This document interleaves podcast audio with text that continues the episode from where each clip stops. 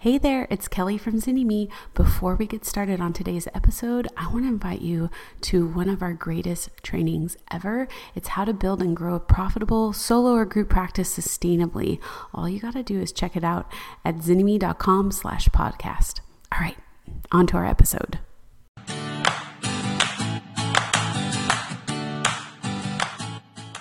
everybody, welcome to the Starting a Counseling Practice podcast with Zinni Mead. Miranda here with Rachel Ingalls, and I could not be more delighted to have this conversation where we're going to be really digging into what is that, what happens between the place of I really want to be a therapist and help people in private practice and live a life that I love, and like how do we get from like that vision of like I want to do this to the reality of that being your daily life.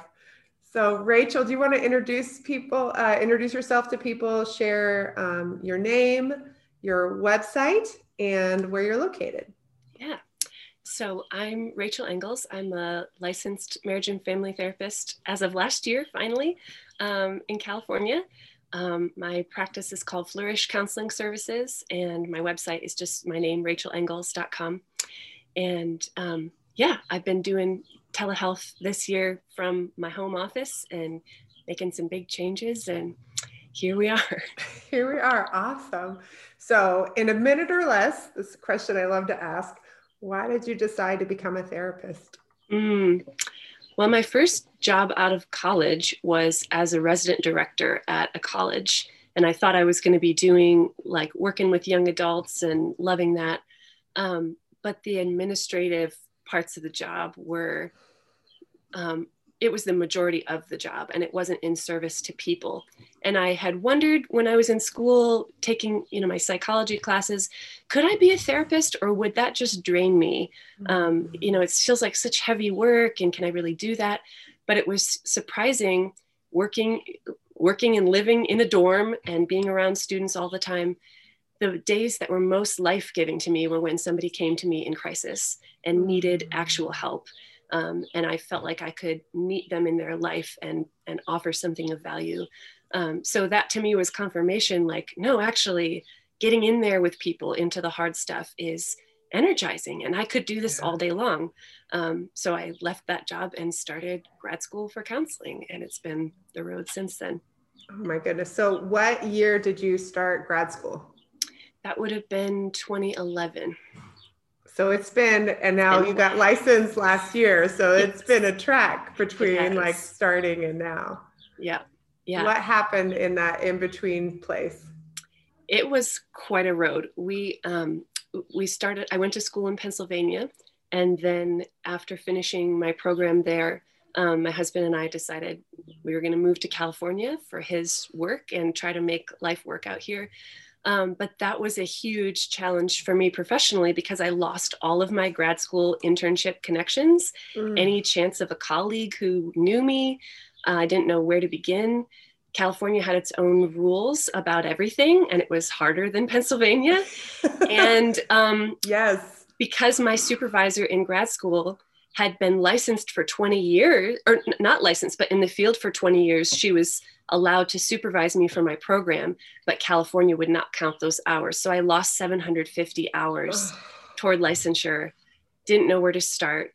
Um, so it was it was a haul. I, I got a full-time job at a um, in a in a school of psychology as an administrative assistant, and thought, mm-hmm. okay, well, people here know the psychological world. I'll I'll do something I kind of enjoy um, mm-hmm. and make those connections. And It took it took a year before I found an internship site through a, a friend that I made at work, and it was just a piecemeal effort. Did volunteer hours in the evenings after work for a year. Had a baby. Uh, figured it out for a year of what can I do. Worked with kids. I I went down from forty hours to thirty hours to try and open up more time to do my clinical work. Mm-hmm. And eventually I was able to do a half-time position where I was working half administrative job, half in the counseling center um, mm-hmm. at this school where I was working. Um, but eventually the hours of that became unsustainable. I was doing Saturdays, I was doing And um, so I, I dove full time into someone else's private practice, mm. into a group practice um, mm-hmm. to finish my hours. But it was, it was either a ton of work over many hours of many days and paying more than I could afford for childcare to try and make it yeah. work. Um, or it was, yeah, like not enough, not enough hours doing it on my own and actually like paying to go to work yes. while I tried to just get the hours. Um, so that, that whole process took about eight years from start to finish. And then yeah. pandemic hits and I'm taking my exam, wearing a mask. And it was just the most grueling possible way. Well, and I think you were, that also means that you were in that space where the time that you submitted your hours in California and the time for response was pretty long, I'm going yes. to make the assumption. Yeah, so, it was about five months. Yeah. So, wow, this is when you know you really want to be a therapist. Right? When you just yeah. keep jumping through hoops for eight years. Yes. Going through that. Well, with I, and I think I think that you're so right about that, that I had this awareness, even though it was so hard, and I would never wish this process on my children or my, you know, my worst enemy. But I had this awareness as I was trying to make it work. And as I was working in this office job, not seeing clients, it felt like if I can't do this thing, I will explode. It mm. just, it, it felt so real that that this is what I needed to do, um, that that kind of pushed me through all these logistical hoops to to get there. So like, I am meant to do this work, and mm-hmm. I will take any hoop that you throw at me. And I probably at some point you've probably looked at your spouse and been like, you know, if we just waited another year before we moved from Pennsylvania, this would have been a lot easier, honey. Many, many things we could have done differently. Yeah. But I think you don't know what you don't know. And I think that is something that I would, I would say to anyone who's listening. If you are pre-licensed in a particular state, um, and you're thinking about moving and thinking, well, it'll be easier just to get licensed in the new state. Sometimes it is. And sometimes it's much better to mm. finish it out in the state where you're at and then move um, and go through the licensure process to get an additional licensure, especially with telehealth. Um, mm. Now we have the option to, to see the clients, you know, in the state where we're licensed, even if we're living someplace else. I had a, a friend, a colleague in grad school, and moved for, for her spouse um, for a job for him. And it took her, it actually, that's exactly, it took her eight years to get licensed in the new state. And now it's actually, she's in Arizona. Now, if you're licensed kind of anywhere around the country and you want to go to Arizona, you fill out a piece of paper and they will let you practice in Arizona. Amazing. So like, like how life changes in fifteen years, you know, you wow. just never know. Mm-hmm. Oh my gosh. Okay. So you started in private practice with another group practice as a pre-licensed person. What were some things that you learned about private practice as an employee of somebody mm. else? What mm. were the lessons you took away? Oh, well, it was a really, it was a really formative, neat time, even though it was challenging in that it was, it was a group practice, but you were, even as a pre-licensed person, you were pretty free to operate how you would like. And there was one sort of guiding um, theory that we all trained in and used, but well, if you want to sprinkle in a little C B T, if you want to do a little bit of this, it was, it was a lot of freedom to find your own voice and your mm. own procedures. Mm-hmm. Um, there also came challenges with that though, because in, and it was, it was set up intentionally to give people a lot of space to be real people and to, and to operate at a pace that their life needed, but it it sort of left a vacuum of um, structure too, mm-hmm. and procedure, and it was a lot of a lot of um, figure it out as you go, and so that was that was both a blessing and a curse at times. Right? You're like clinically, I love this freedom, but like organizationally, it'd be nice to know like, well, how does this, like, what's a way that this works? Yes. Just to start and then to move away from that. Yes. Yeah. Mm. And, and I, I realized too, that there's such a different mindset between licensed and pre-licensed, where mm-hmm. it seemed sometimes like the licensed folks in the practice were a little bit more established, or they were coming at it later in life or second career, or their spouse was well established. And so there was this sort of patience about like, oh, your clients will come and it's a slow build up and it'll work. And it's like, I I can't afford my life right now, yeah. but I have to be doing this thing. Um, yeah. And it sort of lit the fire under me of what what would it take to get this moving in a way that's sustainable. And um, it was really, it was really trial by fire to figure that out, and good practice. I didn't know that I'd be launching out on my own as soon as I did, but it was, mm-hmm. it was good to start testing the waters of what would my policies be if I were doing this on my own, and what, what days of the week can I sustainably work around my family's schedule? And I can play around with that and do it again, so that when I was out on my own, I was like ready to implement and mm. make it happen.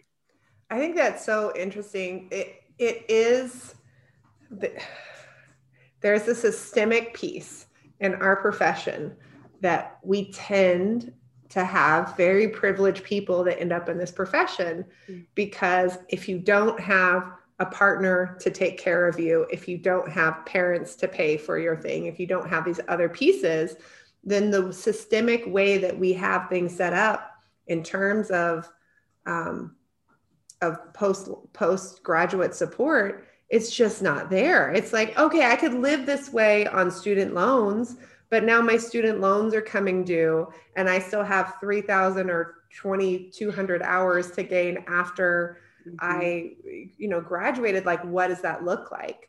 Um, and I know even years ago, I got very lucky to have a job that paid sixteen dollars an hour, you know, you know, like, ooh, like everyone's like, wow, you're so lucky, you know? And that was in a place that had, you know, a much lower cost of living than, than other areas of California. So it was sort of doable, but that's, it's, it's such an interesting piece. And, and it's so varied from state to state. There are states where when you graduate, you can go out and start to open up your practice. You have to have supervision, but you can open up your own business, charge what you want to charge, do something. And I think, and it seems that those states that allow that as a practice, people tend to be more financially successful. They're not sitting in debt for, you know, years and years trying to figure it all out. It's, mm-hmm. I think we need some systemic change in many of the states across yes. the United States, and definitely in California. Yes. Yeah. Okay. So when did you, when did you get licensed, and when did you open up your own shingle? Mm. I took my exam in June of last year during the pandemic, and mm-hmm. then was, was licensed in July. Mm-hmm. Um, when did I officially, I, I kept, I kept with it at the group practice where I was for several more months, and I intended to stay there long term. I, mm-hmm. it wasn't, it wasn't the most financially, um, advantageous place to be. It was, there was a high overhead for the office space and sort of, mm-hmm. um, the, sort of like the membership fee to be part of that mm-hmm. practice. Mm-hmm. Um, and it was a beautiful space, wonderful people, but in so many ways, like the, this process and this year of the pandemic have been so challenging, but in other ways, I'm so grateful for the squeeze mm-hmm. of all that I couldn't shift. There were only so many ways I could shift my hours. There were only such financial realities I could work around. I also, by the way, um, had another child in January, right before the pandemic hit. So I took my exam with a four-month-old and like was trying to navigate all the, and there's only so far one person can stretch. Yeah. Um, so I really, it was out of necessity. Mm-hmm. Um, toward the end of the year, my husband was working really long hours and I was juggling a lot, and realized this, if I'm going to survive as a therapist and also as like a parent and a human being, I need, I need more margin in my life. Yeah. And so it was a really painful decision actually to leave that group mm-hmm. practice and realize I've been, I've been doing virtual therapy since the end of maternity leave here from my home, and it's working fine for people.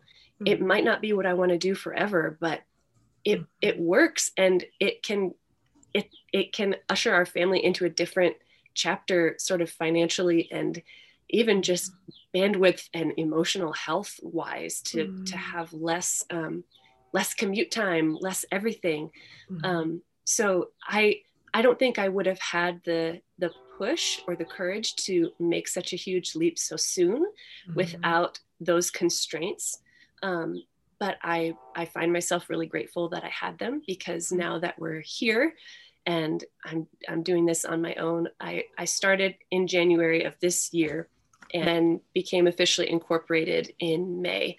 So I've been, it's been a process of just getting everything set up, um, and a lot of work with that, but but also it's finally like life is finally taking on the breathing room that I've needed all along. And um, just, just, it's been a process of almost like deprogramming from the pre-licensed mindset of I'm here to just make it work and I will scrape by and I'll work as hard as I need to.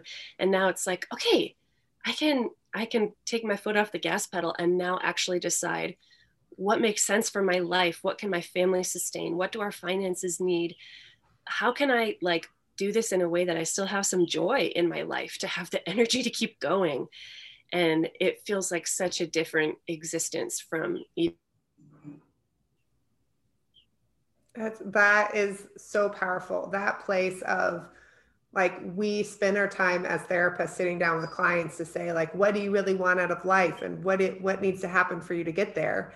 And then, you know, sometimes as therapists, we're the ones sitting there like, we're like, my life is in shambles. Don't look behind the curtain. Like nothing is, there's nothing to see here. Um, and yet our clients can see it and feel it when mm-hmm. we are not in alignment. And so I think there is something, it's not that we need to be perfect, but we do need to be kind of living in, um, in authenticity. You know, we need to be like kind of saying like, yeah, I know it's really hard. I know it's really hard to, to say no to some certain things or to let go of things from the past so that you can live in truth and live in integrity. Yeah. You know, that like, this is my, this is my value. These are the things I say that I really want. And this is where I'm putting my time and energy. Yes. And it's been easier to say that to people because I've now lived through it. I can, I can challenge people in ways I would have been too much of a chicken to do for myself before. But now it's like, no, I know you can make hard choices and say no to things that have felt important because you need something else right now. Yeah. And to be able to, to really believe that as I say it, because I've gone through it, the parallel is really cool that way. Yeah. And to understand even the grief involved in that, like, you know, the grief of like, wow, I thought I would be at this place for forever. Like I thought I would be in this location. Like this felt really good, even though there were things that didn't work, but like, oh, wow. Like it's, it's a sad thing to walk away from, mm. you know, these experiences and these people. And even if those things were not like completely one hundred percent. Hey, it's Kelly. Are you enjoying today's episode? There is so much more to starting your private practice. That's why we created Business School for Therapists. It's our lifetime access business building program created especially for you and all the future stages of practice that you are going to go through. If you're ready to join a community that supports you, that to have access to a massive library of private practice trainings covering everything from creating your vision to setting your fee to getting you legally covered and more, this is for you. Simply go to bit.ly slash therapist business school to get started. Healthy, you know, mm-hmm. systemically. Mm-hmm. Okay, so day one, when you started your practice, how many clients came over from the group practice with you? Um, um, what did all, look like? All of them that I had had. And I, it, over the course of the pandemic, I had to, I had to really cut down um, my numbers. I think I was at around twenty-four a week mm-hmm. early on, but many of them were sliding scale. And I, I just had no time for any administrative stuff or any any quality of life. So I I cut my caseload by about half, referred some people out. Um, some people decided they were done. Some people raised their fee. Um, and then by the time I was kind of in my in my sweet spot and transitioning to my own thing, I mean, it it really has been about about twelve, give or take, a week. Mm-hmm. And that for me with two little kids is perfect.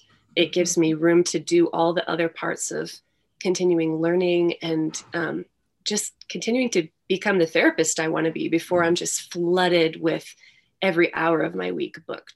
Yeah. And when you look at like the income for you now, twelve clients a week versus the income that you had before with twenty-four clients a week, how does it compare?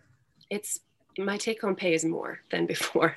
And part of that is the lower cost that I have no overhead for mm-hmm. working from home. And mm-hmm. I, I don't know what it will be yet, but as an S Corp, there's going to be all these business deductions I can take from having a home office space and all my business expenses. Mm-hmm. So the, the um, income has gone up and the expenses have gone down, mm. not in a way that's like off the charts crazy, but in a way that's like, okay, my life can finally work now. Like this mathematically makes sense. That's been a really nice experience.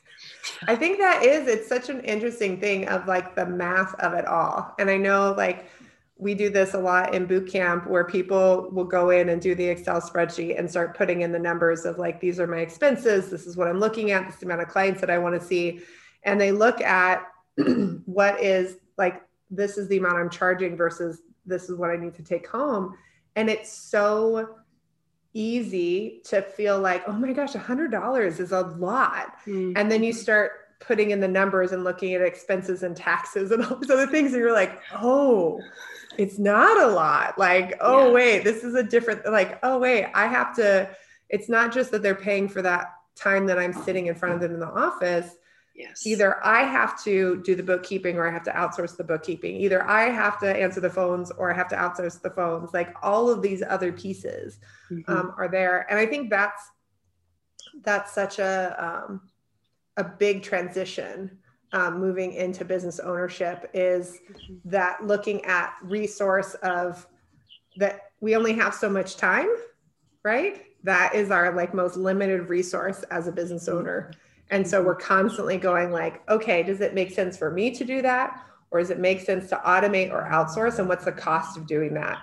Mm-hmm. And looking at like that balancing act. Definitely. So much. And I'll say, as as you're talking about the spreadsheet and all these other like outside the session expenses, the mindset of going through that in boot camp and like actually doing the math and seeing what else you need to account for mm-hmm. to pay for the opportunity to go to conferences or to do a training here or there, all these things.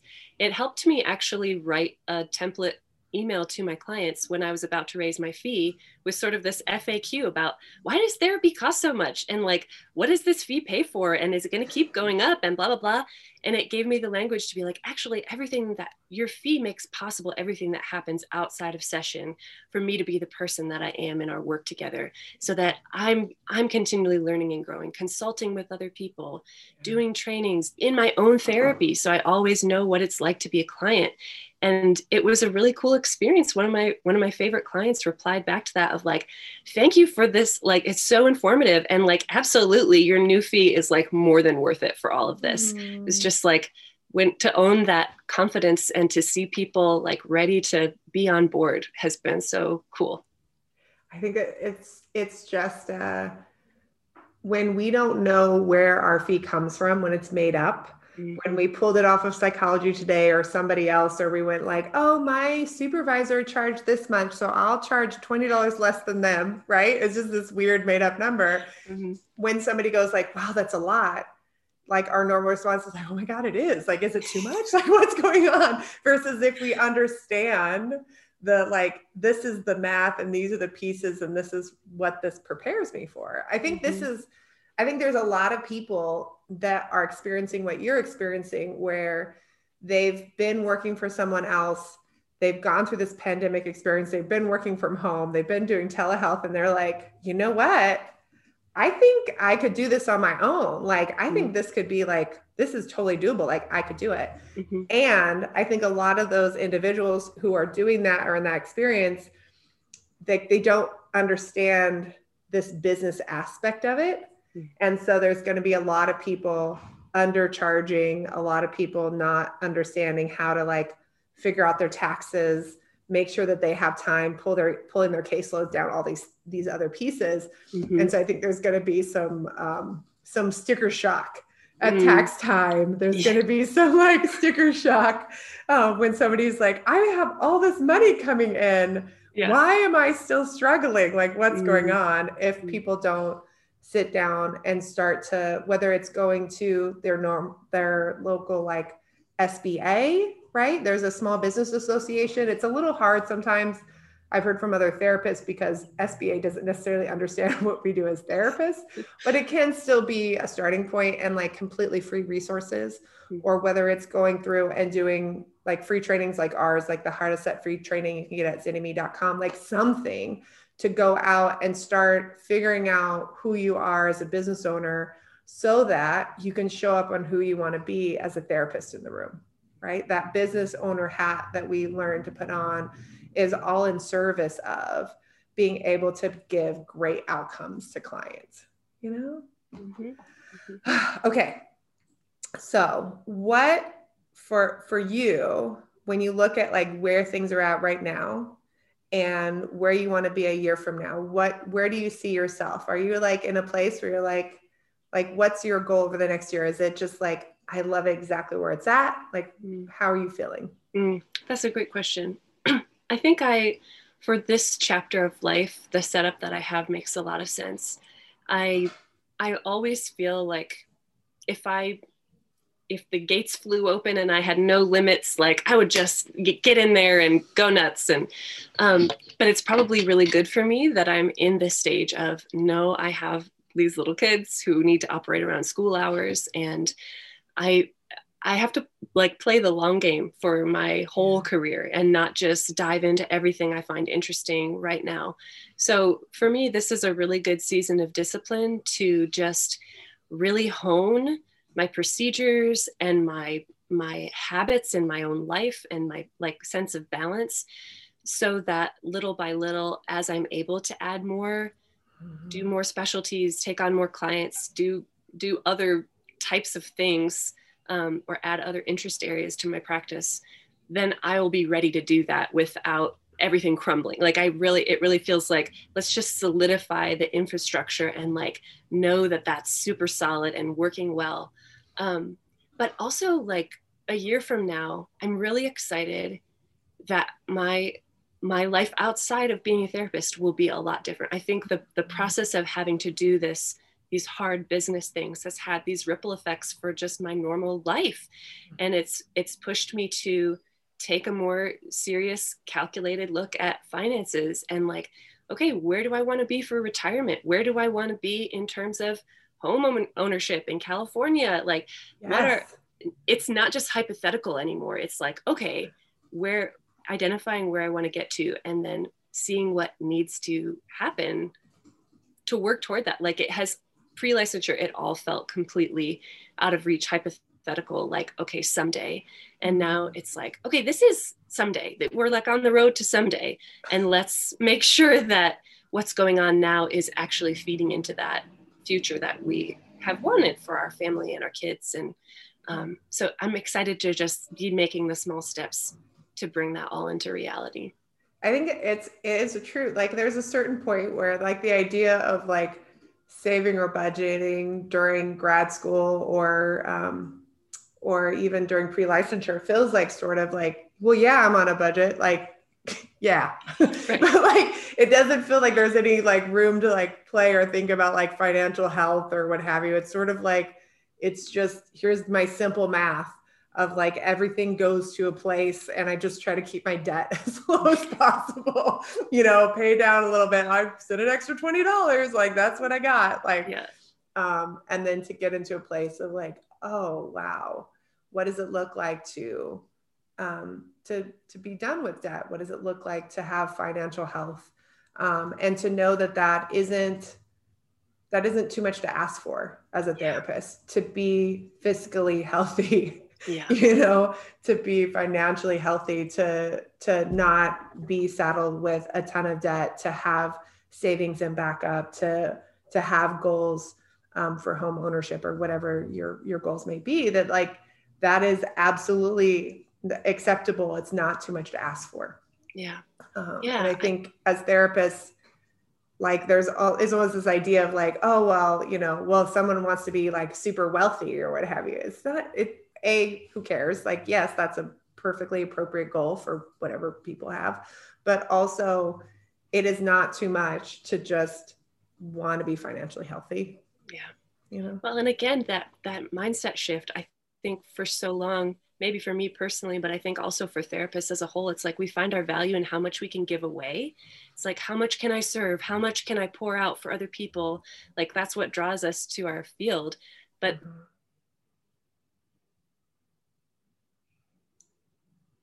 I'm also allowed to benefit from what I built here. And that is like a reasonable thing to ask. Yeah. I always, um, the, the visual that always comes up for me um, with helpers and healers is this idea of like, we have this like pitcher, right? Of like lemonade, and we go and we pour it out for everybody. And then we're so focused on trying to make sure that everybody has a little to drink. We're like running into the pitcher, running into the kitchen with a pitcher, and we put in just enough water to come out and like fill someone's glass. And then we go in and we put in just enough, you know, lemon, and we're coming out with like this much in our pitcher, just keeping it empty all the time, versus like, what would it be like to like sit in your kitchen, take an hour, and mm-hmm. like really like fill up that pitcher completely mm-hmm. and let it be like, wow, it's overflowing. Wow, guys, bring your glasses in. I've got mm-hmm. so much lemonade here. There's mm-hmm. enough for everyone. And I don't have to worry about it being on empty all the time. I like that. Yeah. Okay. So what is your, for someone that is, has been where you're at, um, I think especially with like private practice, maybe they're in a group practice, they're trying to figure it out, the, the finances, they're realizing it's not something they can sustain long-term, and they're thinking about going off on their own. What would be your biggest piece of advice to them? My internet froze for the first half of that question. It was, can you say it again? Yeah.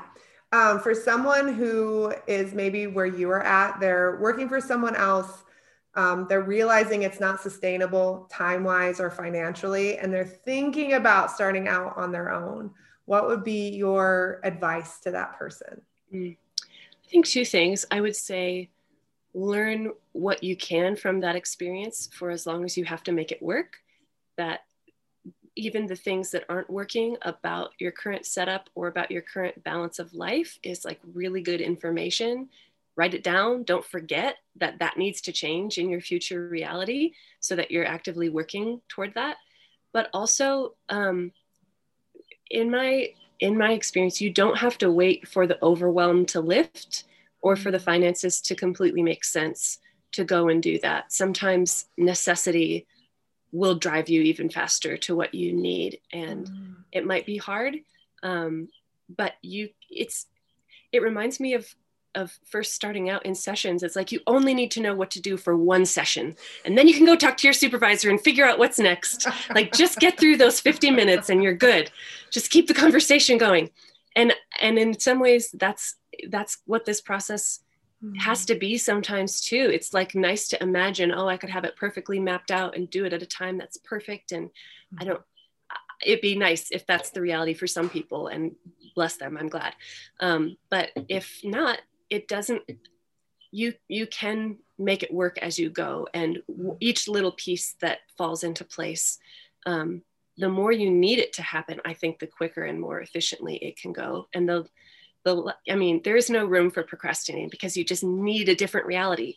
So in some ways, I think that's the best situation to be when you're kind of burning for a change, and find people who will hold you accountable to that and help you say those hard, draw those hard lines for yourself. Yeah. I was, that was private practice for me, was like, oh, wow, I'm, I'm supposed to do this and I have to make it work. And like, here it is. And it wasn't planned for at all. Like, it was not planned for. And obviously, like with, with boot camp and the stuff that we do, we're always like, here's all the, the nice way that you can plan for things or what have you. But at the end of the day, when your spirit or your, you know, higher power or whatever says, do it, sometimes you just do it and you just trust that the pieces are going to fall into place. And that's definitely how I did private practice. And so I always think it's funny, like, and Kelly is definitely the, she'll be like, okay, here are the things you need to do, figure out how much six month buffer or what have you. And we'll be like, yeah, yeah, yeah, that's all great. And, you know, if you're the person that you have like really sat in meditation or prayed or what have you, and like, this is the time for you, sometimes you, you do step out in faith and you take that risk and, and see what happens. And mm-hmm. it's been, um, it's okay, you know, mm-hmm. to do what works for you. Mm-hmm. You know, definitely. So, oh my goodness gracious. Again, thank you so much for coming. So Rachel Engels dot com, that's E N G E L S dot com. Um, she's in California, and we didn't even talk about your specialty. Do you want to tell people what you specialize in? Yeah, mostly I work with trauma, anxiety, grief, couples, and faith. So however those all intersect, um, those are my faves. That's fantastic. Awesome. So check out Rachel Engels dot com. If you are someone who's trying to figure out your private practice, you can go to Zinni Me dot com. We have um, lots of free trainings for you to get started, how to set your fee, how to figure out your niche, um, all that good stuff. Get on our list and we will make sure and support you. We have over ten hours of free training for you. Some of them even come with C Es. So we want to help support you through this process. You can do this. We need more therapists out there right now.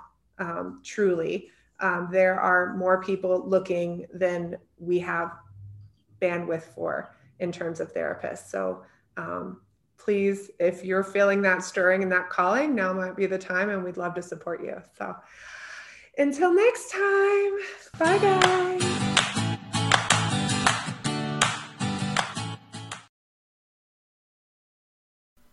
I hope you loved today's episode.